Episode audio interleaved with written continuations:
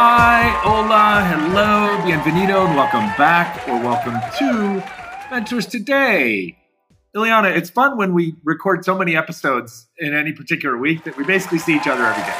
We spend like at least an hour together every day. So, how are you, buddy? Hola, Ro. I'm getting better because I was sick. You were. And now my voice is improving. You are. You, you sound better. You went to a cool concert last night in Guadalajara, so life is good this week. Yeah, I went to a concert yesterday, the 1975 concert. Awesome. I did not go to a concert. I just walked the dog, so that's my that's my life. uh, but I am going to I am going to an event tonight, so I'll be do, doing a little entrepreneurial economy stuff here in LA. All right, but today, speaking of friends, today we're super excited to be joined by Heather Carter. Heather's the co-CEO at The Riveter. Heather's an experienced startup operator who spent a decade taking nascent concepts from vision to fruition. As the former VP of operations for The Riveter, Heather used her knowledge gained in co working to launch the Coterie Club, a smarter, more efficient business for the new kind of work from home, hybrid work landscape, and then brought that vision back kind of full circle with founder and co CEO Amy Nelson to give rebirth to a new The Riveter post pandemic. Heather has a career in startups, enjoys frenetic energy, high stakes environments of startups, and loves to manage the work stress and pressures in stride. She's very active in the LA community, is a board member at the Beverly Hills Women's Club, is an advisor for Halo, and a mentor at Backstage Capital. When not working, Heather, who attended Arizona State University, enjoys the simpler things like long walks in Santa Monica on the beach, hiking in the Temescal Canyon, or dining out at her favorite restaurants across LA. Heather always, no matter where her bio shows up in social media or online, always gets a shout out to her husband, Paul, who she considers to be her most supportive teammate and partner. And she's a mom, and I'm pretty sure it's a baby girl. And since I'm a girl dad, we want to hear that story about being a mom to a, to a girl in today's world, especially when you're running a company like the Riveter. So, Heather Carter, welcome to Mentors Today. Well, hello. Thank you for that glowing bio too kind. Most of it was true. It's easy because it's you. it's just right. It's just it's just words that are about you. So the glowingness is you're you're the glow. That's awesome. I'll take it. Thank you. Yeah. So was I was I correct? You are a mom of a of a of a baby girl. I am, although she is uh, three and a half, and so not a baby anymore, which is sad to me because I love being a mother. But yes, yeah, Paloma is her name. I love that. Oh, what a beautiful name. Oh. Thank you. That's nice. Why did you pick a name in Spanish? You know, so um, my husband's last name is Pruitt, and we wanted a P name. Um, neither one of us are Hispanic, but I just loved the meaning of the name. It means dove, and it's the symbol of peace. Yeah. And I thought it was beautiful. So yeah, I love it. And I I will tell you, no matter three and a half years old or 30 years old, I still call my daughter my baby girl. So that's why I refer to your daughter as a baby. Always my baby. That's right. yeah. Well, Heather, we are super happy to have you here. And before we listen the story behind the Riveter, we want to know more about you. As we can listen, you have an accent different than the USA. So I want to know how do you end up living in the USA? Since I noticed maybe you are from the UK. And can you tell us a little bit of your journey becoming an entrepreneur? Yeah, absolutely. So um, I am actually, I was born in the US. Okay. So I'm a dual citizen of the UK and the US. I was born in Scottsdale, Arizona. Uh, my father, American, my mother's a Brit. Okay. So we separated when I was two. And my mother took us back to and I was raised in a pretty small town in England um, from the age of two to 18, which is when I left and came back to America. Okay. And now, and now, now we know how you found your way. Uh, you answered the question how you found your way back to ASU. this is the return to Scottsdale. Yes. This is the return to Scottsdale story. Now we know. Yeah, it really is. Yeah. So my father lived in Scottsdale and, you know, growing up in Europe, I didn't see him much. And having this uh, passport to the US, I really wanted to take advantage of that. Right. And I was curious and I had um, visions of grandeur for myself and off to the bright lights that was America. So yeah, ASU was just kind of a natural place for me to land with my dad being in uh, Scottsdale. So no, it makes sense. How do, how do we go from the bright lights of the US and the bright lights of Scottsdale to the bright lights of LA? The even brighter lights of LA. Well, yeah. So this is kind of the story is very much um, indicative of just who I am in general, which is impulsive and less impulsive as I get older, but impulsive and and also just uh, really opportunistic, um, excited about life, and have a pretty high appetite for risk. So I was living in Scottsdale. I was um, working as a, in a marketing position, kind of low level. I was like in my early, early 20s and I was cocktail waitressing and I didn't really have much going on, all things be told. And one day I decided to load my car up and drive west. I had a really good girlfriend that had done the same thing, not the way I did it, but had moved to LA maybe six months prior. So I knew I had a couch to sleep on when I got here. But yeah, that was there was no plan. I just decided to do it and I thought what's the worst that could happen, which is pretty much my mantra for all things. And so I was like, you know, if it doesn't work out, I'll just turn back around, but let's just see what I can do here. So yeah, I arrived and slept on her couch for about 3 months until I got my act together. yeah, and that was like 15. Until you. so, I was, I'm sorry, I spoke. I spoke over. Did you say it was like 15 years ago? I think so. Actually, I've never done the full math, but eh, well, about 13 years ago. Yeah. Okay. So, all right. So, so some context on us. So, I also went to ASU. I'm not from Scottsdale originally. My daughter was born in Scottsdale. She did not go to ASU. Uh, I eventually did pack up a truck and drive from Arizona to Southern California. Uh, but I've been out here. I've been out here about twice as long as you, uh, almost maybe 25 years this year. Uh, I'm going on 26. So, and and I think, and I had a job when I landed, which wasn't. It was the beginning of a plan. There wasn't a whole lot of a plan beyond that job, but I at least had a job when I landed. I like your style, though. Yeah, you paved the way. a little bit, yes, a little bit. I was out here. See, you didn't even know I was paving the way for you from, from that dusty drive across the state of Arizona to Southern California and the, and the ocean. Right? Yeah, yeah. I love the adventure spirit of you both. I, I do, Ile. I also love the. There's a little bit of you in the in the uh, what's the worst that can happen. Like I love I love the kind of uh, openness to hey, let's see what happens and it'll work it it'll we'll figure it out, right? Yeah. And Heather, also in your bio, Rob mentioned that you have a, a lot of experience in startups. How do you uh, start getting involved in that world? Was it before you came to LA or did you just start right away when you arrived to LA? Yeah, well, so when I first got to LA, I took a job at uh, the Hollywood Roosevelt Hotel. I became the executive coordinator for the GM at the time, which is a really beautiful full circle moment that we could get into later. But I had really no plans other than I just needed a job. Um, always considered myself somewhat of a multi potentialite, which comes with big downfalls as well. But I explored many things for the first year that I was in LA, including being a recording artist, being a writer. and I'm sure there were others, but at, at, that point it was it was those two particularly. And so I went from that to joining a magazine that was in its very early stages called Coco Eco Magazine. And this was when you know, the eco green movement was emerging. It wasn't yet commonplace as it is today.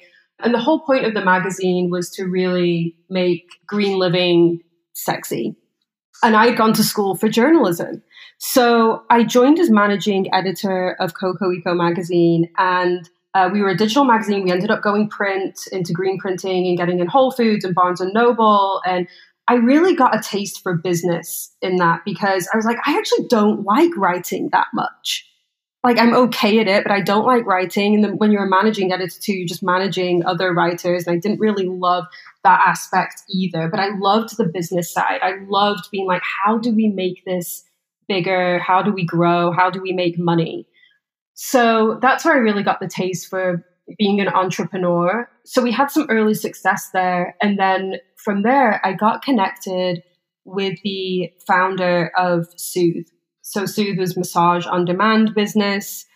This is when, you know, on demand was really kind of in its early days, right? Uber had just come out and all these businesses were popping up that were doing on demand whatever, right? Everything was on demand. Everything was the, The Uber, Uber of, of Uber of X. Yeah, Uber of X. Yeah. We, I think is what we used to say. Uh-huh. Exactly, right? And and Soothe was one of those. And so it was massage on demand and I I loved the idea of it and I loved the business model. So I ended up coming on board with that as founding team. I was one of the first three people at Soothe and I was the operator.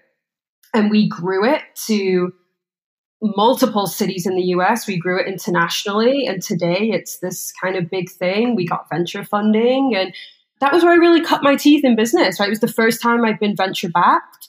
It was the first time I was running a company. My the the founder, Merlin Kauffman, brilliant guy, but really had no interest in actually running the company, which was great for me because I was like, I do. So, you know, I, I'll step in here. And at that time, we had about 600 independent contractors that were massage therapists. We had a core team of about 20. wow. Yeah, it was a really awesome business to be in. And we had a lot of early success that kind of allowed me to make a, a small name for myself in, in the tech space. That's awesome. I, I mean, like you, like you, you went from I ventured across the desert in my car, slept on my friend's couch, and I had no idea what I was doing.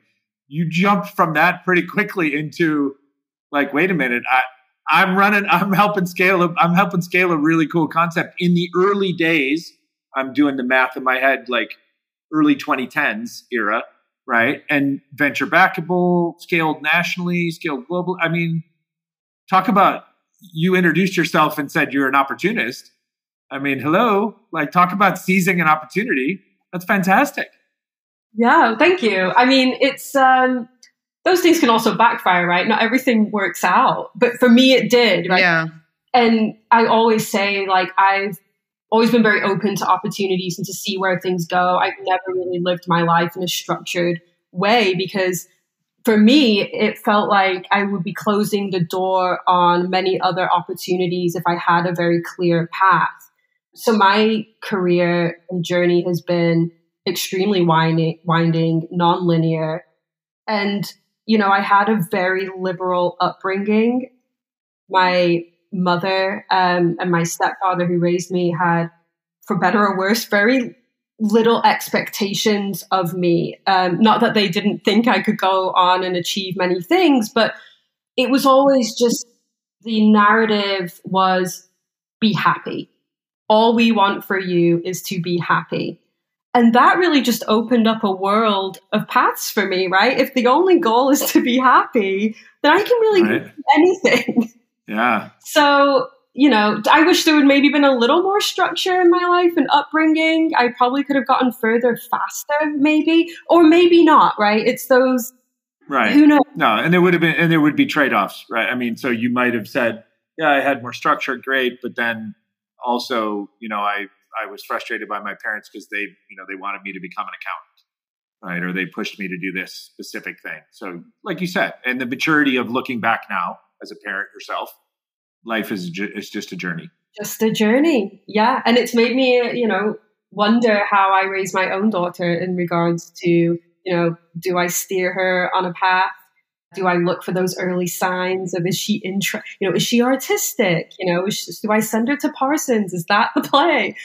Because while my journey has been unconventional and very rewarding, you know, it's it's been not without hardships and, you know, it's been tumultuous too, right? Like any winding path can be. So Yeah.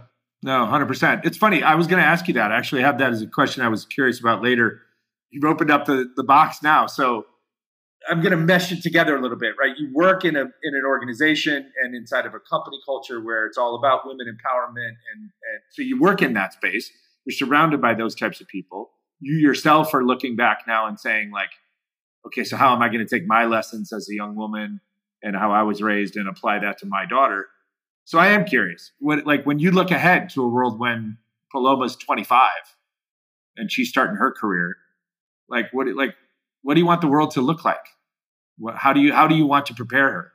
Yeah, I mean it's a great question, and it's so much rooted. That question itself is rooted in what I'm doing today, right, with the Riveter, and why we are doing what we are doing.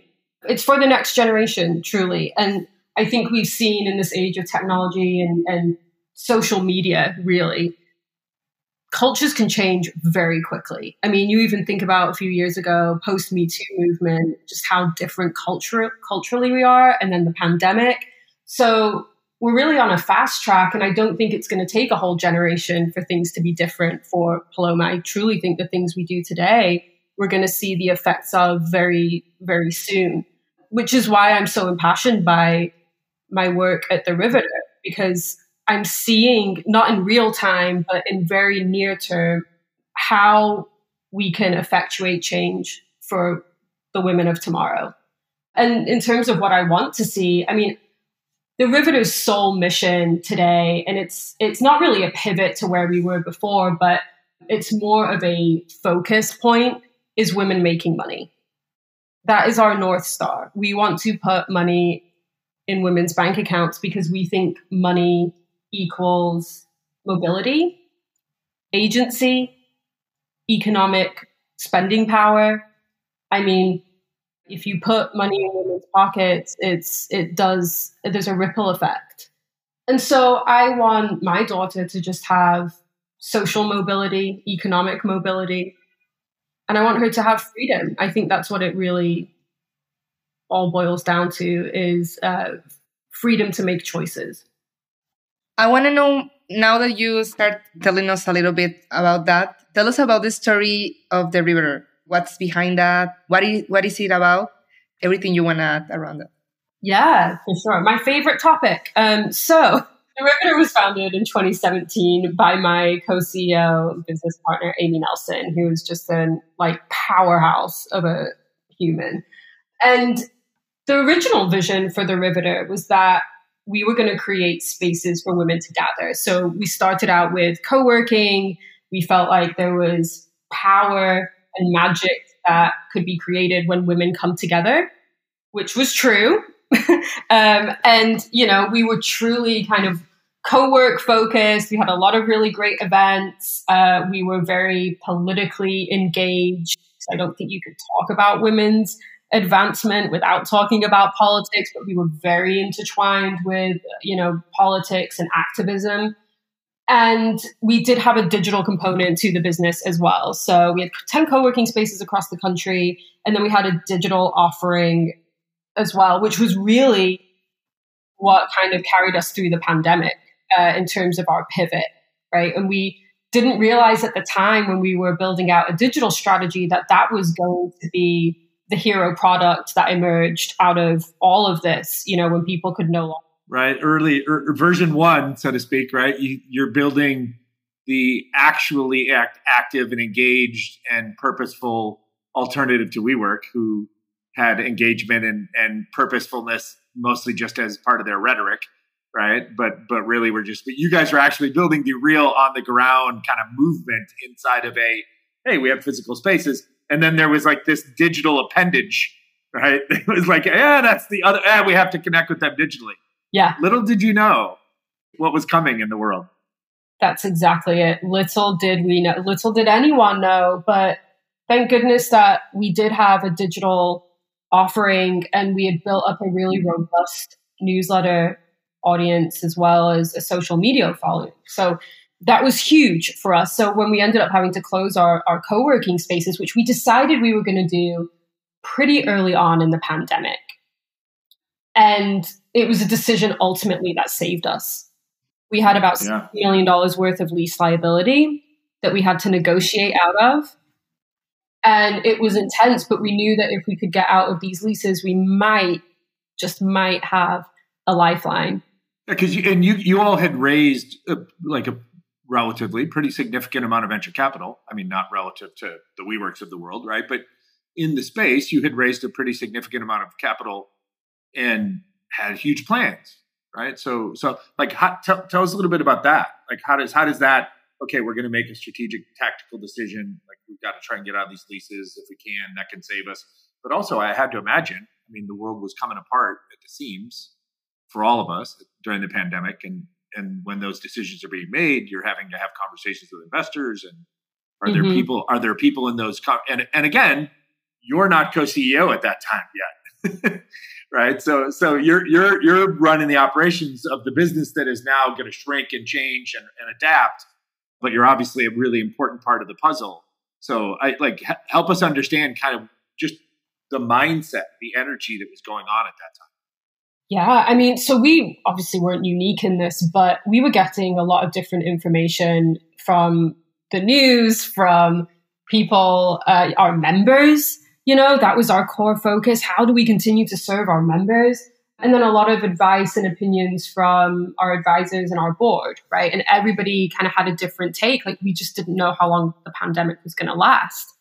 So I think the decision to get out of the leases very early was one that was at least supported by our board and was met with a different response from our members at the time. Some people were very supportive of that. Some people felt like it was the wrong move, but we just went with what we felt like was the safest option, putting people's health before anything else. And then and that of our employees too, right? The the safety of everybody, and then what was going to allow us to um, essentially stay alive, right? Is was to lose these liabilities. So I feel like we didn't really have any other choices, and sometimes that's the best position to be in.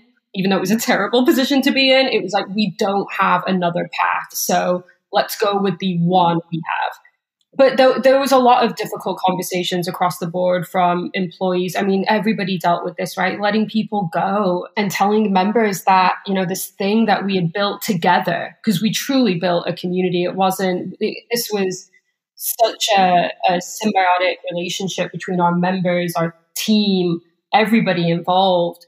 These conversations were very hard. And the hardest conversations of all were with the landlords because, you know, it was just nobody nobody wins in that situation. Yeah. No, I mean, and that's their business, right? So their business is you as a client. And so and so then their business, the unknowns of what's going to happen to their business in the pandemic, especially their business, landlords of commercial office space, right? And so then you're having to come to them as the customer and say, "Hey, we can't do this. Like we need we you you and I either need to end this and die together, or we need to figure out a way to end this so that we both at least survive. Yeah, that's exactly it. And you know, those conversations where we can't do this, and their and their response was, "We can't do this either." Yeah. So, like, what happens? Like, we either grab hands and jump off the cliff together, or we figure out a way to gently walk down the hill, and maybe we, maybe one or both of us live. Yeah, yeah, a, ver- a, a truly wild experience, honestly, and conversations I hope to never have again. But yeah, I mean, at that time, I can really only speak more so to, while I was part of some of the lease negotiations, I can speak more to just the difficulties with managing member and employee expectations.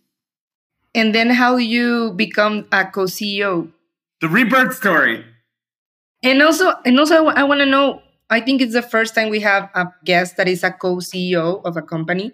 So I want to know more about how is it to share this role that such an important role in a company and even even more having passed all these reinventions? So i would love to know more about that. Yeah absolutely. Well i'll start um, with how it even came to be. So the riveter and this is kind of common knowledge at, at this point amongst anybody who follows along with us but we really did not think that we were going to survive even after we got out of the lease liabilities. We didn't really see a path forward. Um, and I was one of three people that stayed on to completely wind the spaces and the operations down. But it was kind of a known thing that really everybody was going to leave.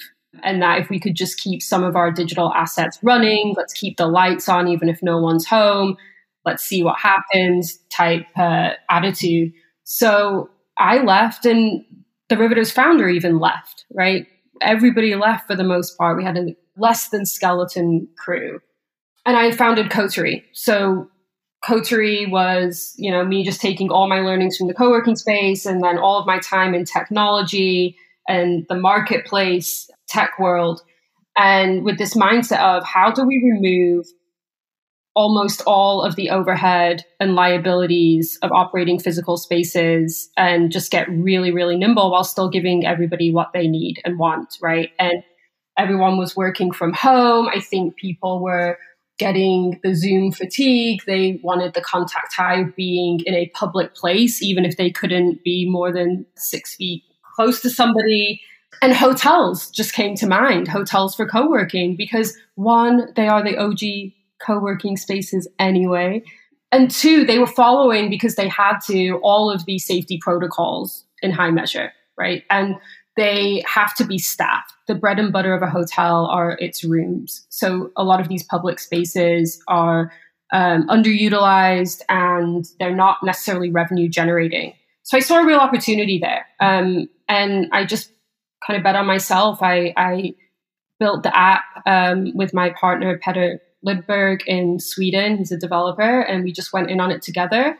And we built an app and i started making partnerships with hotels who were very open to the conversation of just having people come and work out of their lobbies. And so that's kind of how how i went forward with my time during the pandemic. First of all genius. I, I think the, the whole just the concept of the coterie club is genius. And and here are hoteliers at the time i can imagine you talking to them who are desperate to just have any foot traffic like just put anybody in our facility please right? Yeah, that, that was exactly it. Hoteliers were extremely open to this, and you know they were excited by the prospect of someone even purchasing a coffee while they mm-hmm. were right because they're because they're sitting on mostly vacant hotels that aren't people aren't traveling right? So I, I, mean staff right? That had to be staffed literally with a security guard. I mean and that was a whole other thing during the pandemic was just kind of dealing with who was coming into the hotel and keeping safety protocols at play. And so, yes, we had one side of the marketplace solved for, right? Hotels wanted this and they were very open. And then on the other side of the marketplace, we had people that, you know, and this was varying, not everybody felt this way, but you had a lot of people, certainly after the vaccines came, that were like, I'm ready to get back out, not ready to sign a contract with a co working space or, you know, spend really any type of money on on a place to work because working from home is free. We don't know where the pandemic is heading. So the beauty of Coterie Club was just, you know, you remove all the overhead and the app is really doing all the work for us. And we could make it extremely cheap to have people sign up. Um, and hotels were offering all kinds of benefits like, you know, money off eating at their restaurants, private rooms, day rates, etc. Um, so we were able to offer a Coterie Club membership for $25 a month and it gave access to every hotel in our network. So it was a, a, an idea to meet the moment that I thought had long term potential, even post pandemic. Yeah. So the other side of the marketplace was the people using the app and the co-workers. And Amy and I had always stayed in contact uh, throughout the pandemic and just were checking in on each other. And we were talking one day, and I said, Why don't we partner up and why don't we give the riveter a rebirth on this, which she was totally open to. So we decided to um, to go in on it together, and here we are. And, the, and so so the coterie gets rolled up inside of the brand that you that you both had had collaborated to build, and voila. Yeah, that's exactly it. So uh, the Riveter essentially acquired the coterie, and I came on as co-CEO to run it with Amy, and we were able to even bring on new investment, and it was just kind of this magical thing where the stars aligned for all of us, and yeah, we've been going ever since and rolling out new products and new things, and we're we're back, we're alive again. So, so I so I have a quick question because fun personal story. What was the first Riveter Spaces, the new coterie club? was the first location here in LA? Yes, and thank you for bringing me back to that because the first location was the Hollywood Roosevelt Hotel. Boom. Full wow. circle to the girl who landed in LA and got a random job at a hotel in Hollywood. Yeah, exactly. Um, and the same general manager who I used to be the assistant to is the one I did the deal with. And he was like, I love this. Let's go. And I bring that up because you, Amy, and myself all converted our Twitter friendships into an actual in person relationship in the lobby of the Hollywood Roosevelt Hotel as you launched that service back, what now, like a year and a half ago? A year? Yeah, something like that. Yeah, that's right. We had our launch party there, and I'm, I'm not sure what this means, but all roads lead back to the Hollywood Roosevelt Hotel. I mean, literally, like in my life, they do because I live up the street. So, yes, all roads do lead back to the Hollywood Roosevelt Hotel.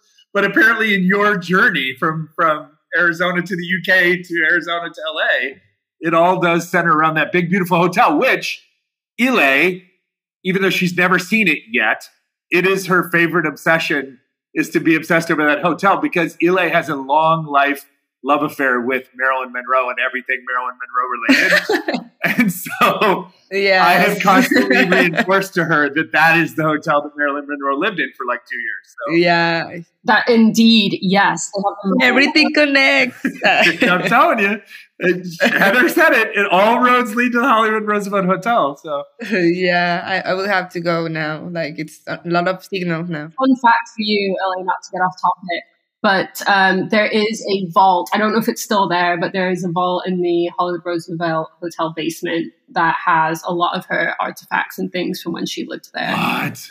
Wow. If they go missing, So now you Wow, you that's realize, awesome. yeah, you realize when Ile comes to visit. because I have seen uh, some photos of that time and I love it, but I would love to be there. she comes to visit LA this summer, she's definitely going to be like, Rob, call Heather. I need Heather to take me to the Hollywood Roosevelt Hotel so that she can introduce me to so she can show me some of this cool stuff. like the Yeah. experience, the full experience. absolutely And then we can all co-work in the lobby as part of Riveter Spaces membership that I have. beautiful. That's that's the vision. So, so big rebirth. I mean, literally like Phoenix from the ashes type of rebirth, serendipitously, opportunistically. I don't think, frankly, these stories, not just about Riveter, but about any company, get told often enough, right? Just like, hey, we almost died and we didn't, and we kept it together, and then we completely reinvented with the same intention. So, what does it look like today? How many members? Wh- What's its purpose? What's its core product? How, where's what's coming in the coming years? Tell us the tell us the now and future story. Yeah. So the Riveter today, we have a all up audience of about five hundred thousand, and we just launched last month. Huge. Um, yeah, we grew, we grew the audience even throughout the pandemic, and we continue to grow. And I think it really is. It's important to say that you know the the values of the Riveter and the mission of the Riveter is really what people love and why they keep coming to us, right? And that hasn't changed. This idea of advancing women personally, professionally is has always been what the Riveter is about, and we've just found new ways to serve our audience and our members. So we launched membership in February of this year, and we have three tiers of membership. The first tier is um, the Riveter Classic. So it's for $39 a month. You can get access to our Riveter Build courses. So these are courses to upskill where we partner with domain experts to talk about all the tactical things that an entrepreneur or a woman that is looking to go in business for herself or even somebody in the corporate world would want to know. We have Riveter Spaces, which is our, we've just talked about, our co working and gathering events option. And most recently, we have Riveter Work. So we recently acquired a company called Alibi. This was a freelancer marketplace for freelancers. And currently, we just launched fractional support as well, which I think, again, really meets the moment of where we're at with all of these layoffs, et cetera. So those are our three main products. And then we have kind of our media arm and division because we do have such a big audience. So we continue with our newsletter, and um, Amy has a podcast and all these other great things. We do events around the country and great partnerships, etc. But our Riveter Classic membership is just $39 a month, and it gets you access to five Riveter Build courses, community, and some other really great perks as well. And then we have our pro membership and our 2% club. Um, and pro membership is just more access to Riveter build courses, access to be on the freelancer marketplace, and a Riveter Spaces membership. And then our 2% club, which is the most exciting one for me because I think it's the so much value packed into this membership. The 2% club is really geared towards, you know, the underserved female entrepreneur. And I will mention we don't discriminate, by the way, all are welcome, but we do focus, we do have a female focus. So it's called the 2% club because only 2% of women entrepreneurs ever break 1 million in revenue. The number of CEOs in America ro- rose only by 2% last year, and female founders receive less than 2% of all VC dollars. So, this is a really underserved group of people, and we wanted to create a membership that had so much value in it and was really helping people kind of at every level and in every way, like a really 360 approach to how we amplify women, how we help them get funding, how we have courses to, you know, help them upskill and land the jobs. So it's an application only membership, but um, we have lots in there. And um, yeah, we're ex- really excited about that one because I think there's not really much out there that is helping women in a really meaningful way. You know what? I, what's fascinating to me about it? It's impressive. yeah, no, it is uh, right. That's we were both thinking the same thing. What's fascinating to me is is you seem. I don't want to say it's not all things to all people, but in a world where everything gets super narrowed down to tiny little point solutions or narrow communities, you're saying we've got support and programming and products for women freelancers, for women entrepreneurs and founders, for women executives and workers. And that's, I mean, that's super powerful. Yeah, thank you. Because I think, you know, they, they need help in all of those areas. I, I think you can't do one really without the other. So, yeah, the 2% yeah. Club was really um, born of, of all of those things. No, that's awesome. And, uh, and as you said, at a moment in time when there, are, there are, let's just say, controversies and issues with some clubs and groups where it's like too narrow or too exclusionary or very discriminatory openly. Um, so you're you're you're kind of saying we're the big tent, um, but yet we're not going to ignore you. We're going to provide value to, to you at each step along or stage of your journey. That's that's really really cool. Very important. Yeah, I agree, and I think I think with that, when you think about the future of, of the Riveter, we are launching something very soon, and I can give you the exclusive on this. Um, we are Might not be uh, that exciting um, if it airs later the next week. But we are launching uh, the Co-working Coalition. So this is part of the Riveter, um, Riveter Spaces vertical, but we are partnering with co-working spaces across the country and we're forming a coalition. And we really think the future of certainly women focused organizations and companies is for us to band together.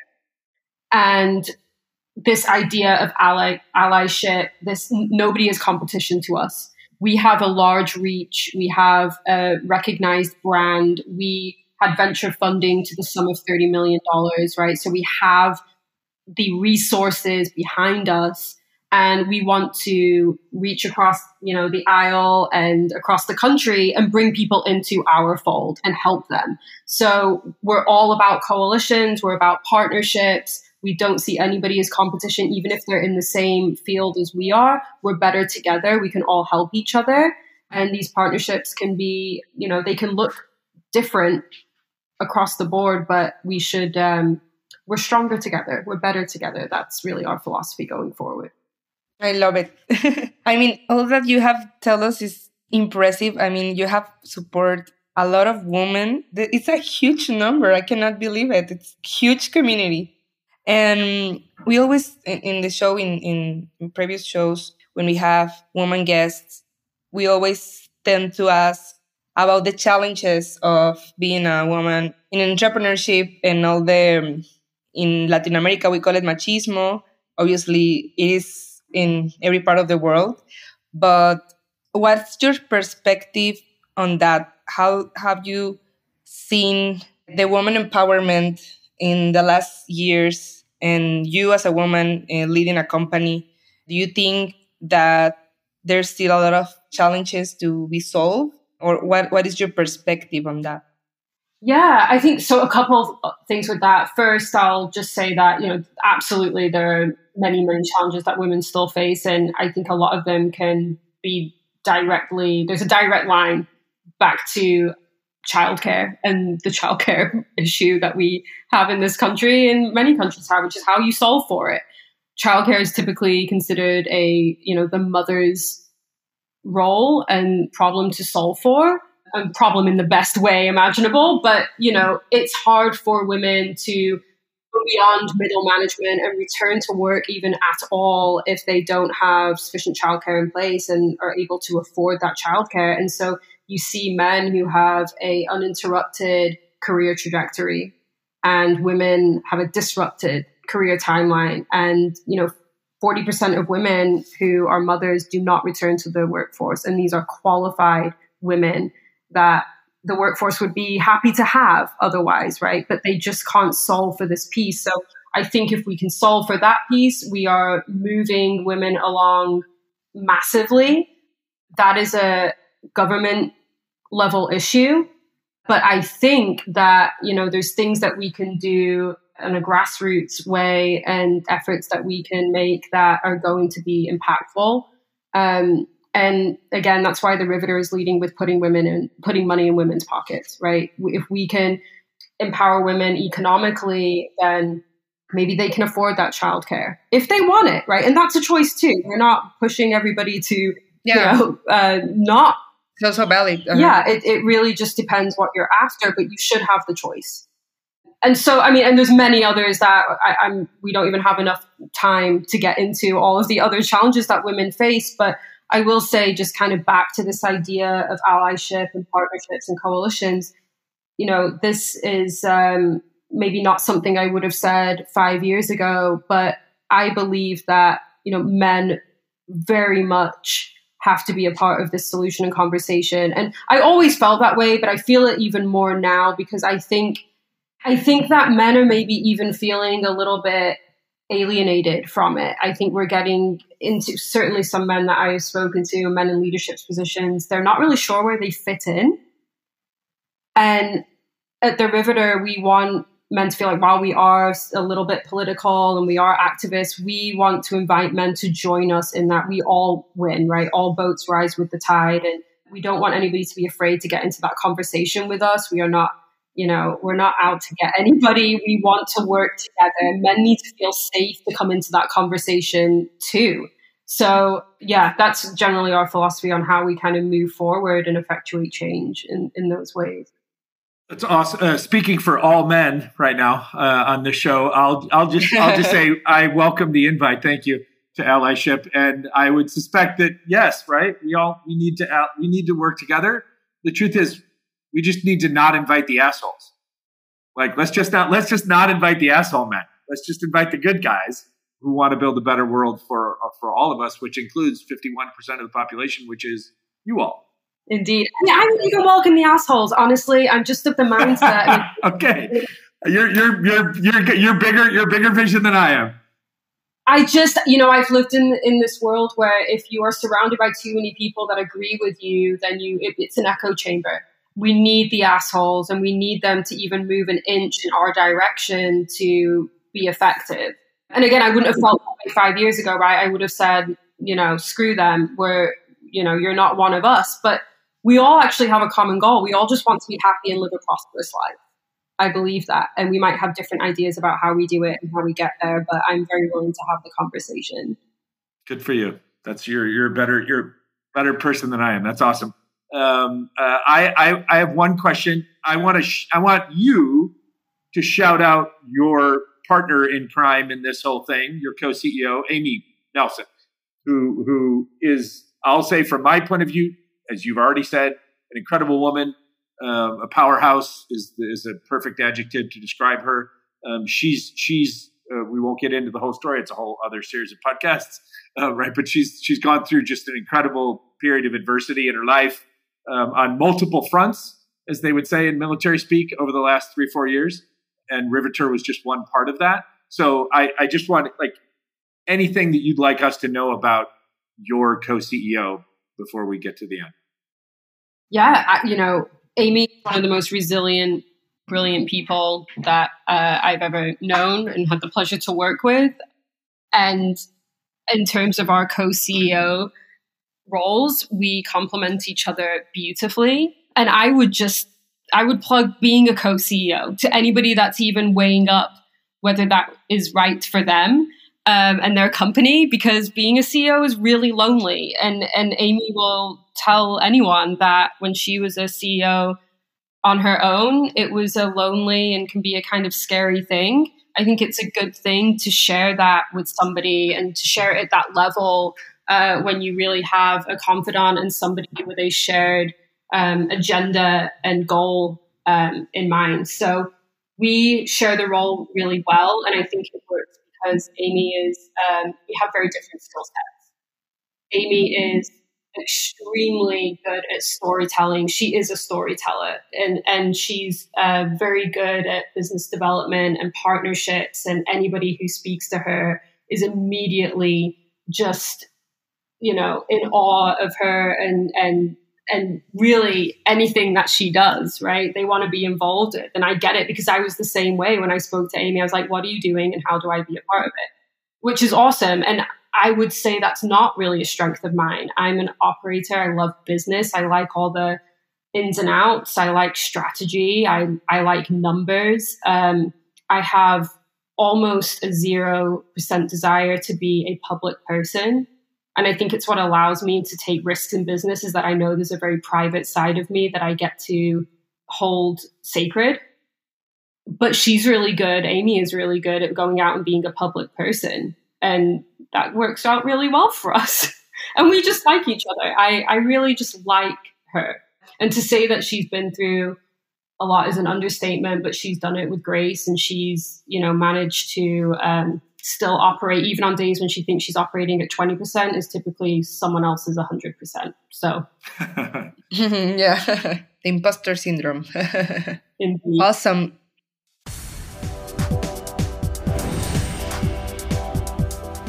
Well, Heather, we just hit the last part of the show where you become the mentor of the day. Please share with us three pieces of advice for our audience. It can be whenever you want. It could be about business or or more personal ones. So we are ready to listen. All right. Well, number one, go to the Hollywood Roosevelt Hotel. It's where everything happens. It's where, where the magic begins. Um, yes. I'm just kidding. No, I would say I would say number one, just life advice. Always ask yourself what's the worst that could happen, and then go for it. As long as that worst that could happen is not destitution or dying, I mean, just go for it. It's all an experience. In business, uh, one thing that has really been powerful for me in my working life, and that is learning how to automate, delegate, and eliminate. I am a master eliminator I literally look at my day, my calendar, I say, what needs to go?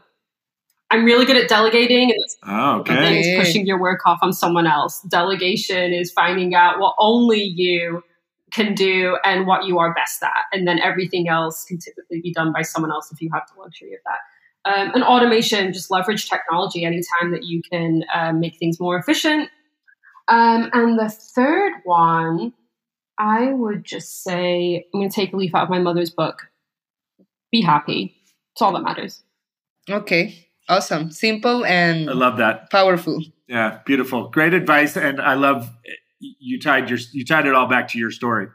Right? You tied it all back to yourself, which was awesome. Tying it back to myself, a specialty of mine.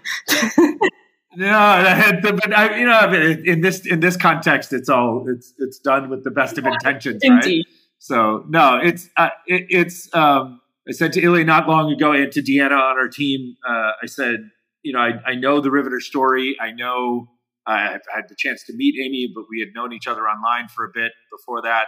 Um, and then I met you as a result of that. And I said, and I say this with all love and respect to Amy, right? But part of it is I want to hear the other part of the story, right? So, so to me, when we talked and I saw you at that event not long ago, and then I was like, we got to get Heather on the show. Like, I want, I want to hear her story. So this is, has been a joy, selfishly for me today, um, because it is, it is a really fascinating story. Your personal story, the Hollywood Roosevelt Hotel, is the catalyst for everything in life, is incredible, right? I mean, that like that is just that's the that may be the best part of the story ever, uh, and then just how it leads to where you are. But the, it's just you know very intentional. Um, it, it, it's just we're really really grateful that you came. You're not a public person, as you said. Um, I knew I was asking you to stretch a little bit to do this, um, but you you articulate the story of the Riveter and and and your journey just beautifully. So both Ilya and I are super grateful anytime we can have strong women on the show to talk about how we need to empower more women, um, that's why the show exists. So uh, we're super grateful. So thank you for spending some time with us today. Well, thank you so much for having me. It's been an honor. And um, yeah, I've loved chatting with you both. So appreciate it. Thank you so much. Thank you so much, Heather. And before you go, please uh, tell us where we can find you on social media. So at the Riveter Co is our handle for Twitter and Instagram and we're on TikTok. Little known okay. fact. Awesome. With the same handle. And then the riveter.co is the website as well. And you'll find all things about membership and all things Riveter there. Um, and then for me personally, my Instagram is private and not that we I don't want we don't want anybody to, to maybe be LinkedIn. Any, be, yeah exactly. We could find you on LinkedIn by looking for Heather Carter and the person that looks like you. Exactly. That's awesome. Thank awesome. you again. Thank you so much. Ile thanks. Thank you so much Heather. Great to see you. As always, we thank you so much for listening. Today's show was recorded in Los Angeles and Guadalajara, produced by Deanna Bernal in Mexico City, and promoted by the content team at Growth Hacks in Tijuana, Mexico. You can always find and share our show via any popular podcasting platform, as well as find us on social media at Mentors Today on Instagram. If you'd like to connect with our hosts, you can find them on Twitter or Instagram at I am Rob Ryan or at Ileana JAF. Gracias, thank you, and we'll see you next time.